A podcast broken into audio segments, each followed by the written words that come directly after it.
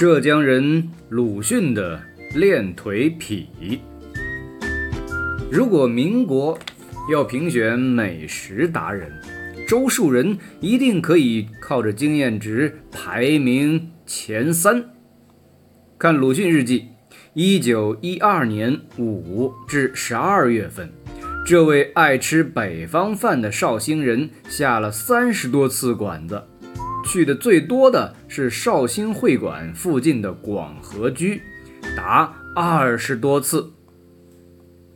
鲁迅的口味儿并不偏向南方，广和居、致美楼、便宜坊、集贤楼、揽味斋、同和居、东兴楼、杏花村、四川饭店、中央饭店、广福楼、泰丰楼、新丰楼、西安饭店、德国饭店。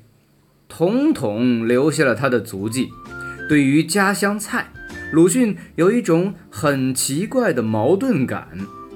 他的原配夫人朱安做饭其实很好，在他们家吃过的人都说师母很会做家乡菜。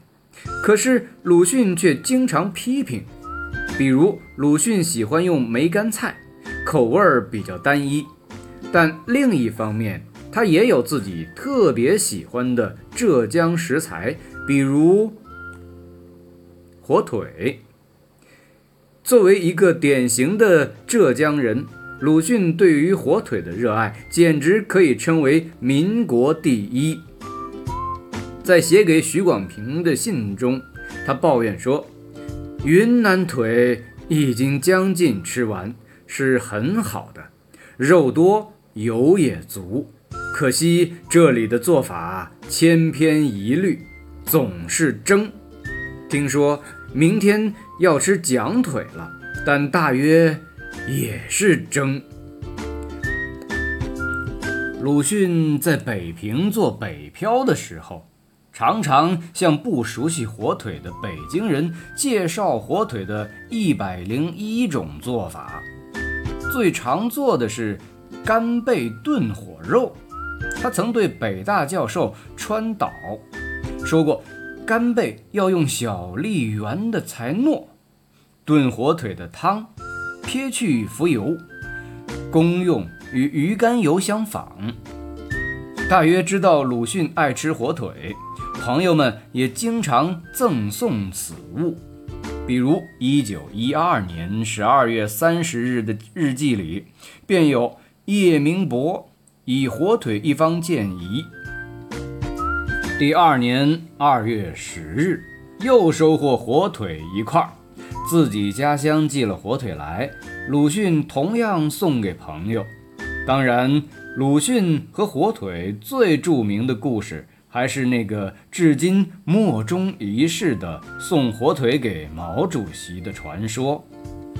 根据一九六八年冯雪峰写的回忆材料，在鲁迅逝世前不久，即一九三六年十月初或九月底，冯雪峰曾由交通送一只金华火腿、三罐或五罐白细胞香烟、一二十条围巾到西安转延安，其中。火腿就是鲁迅送给主席的。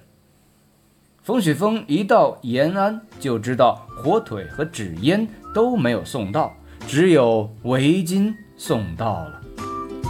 冯雪峰见到主席时，主席只说他知道鲁迅送火腿的事情。张闻天对冯雪峰说过，火腿和纸烟都给西安他们给吃掉了，围巾。是送到的，不过冯雪峰的秘书周文泽回忆说，火腿最终送到了延安，毛主席见到很高兴，可以大嚼一顿了，随即将火腿切成许多块，分给大家享用。火腿对于延安的绝大多数人来说当然是稀罕物，不过在长征的时候。红军曾经在云南宣威弄到大批火腿。李一萌回忆说：“炊事班把它剁成块状，放进大锅，掺上几瓢水一煮，结果火腿肉毫无一点味道，剩下一大锅油汤。有的同志很精，申明不向公家打菜，分一块生火腿，自己拿去一蒸。大家这才知道宣威火腿之所以为宣威火腿也。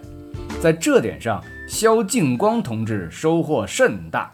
他的菜格子除留一格装饭之外，其他几格全装了宣威火腿。可是北京人对火腿还是不太买账，他们觉得。火腿更多是一种调出鲜味的配料，比如袁世凯每顿爱吃的炖白菜都要用火腿作陪。张伯驹因为在唐鲁孙家做客，吃到一道火腿炒豆腐渣，馋得一塌糊涂，隔天就派人送了一整只蒋腿去唐家。请唐家的厨子再做一次炒豆腐渣。盐业银行副总经理韩颂格笑评为：“俗语有句，吃豆腐花了肉价钱，今天我们吃豆腐渣儿花了火腿价钱。”最夸张的例子是张伯驹在《春游记梦》中说的。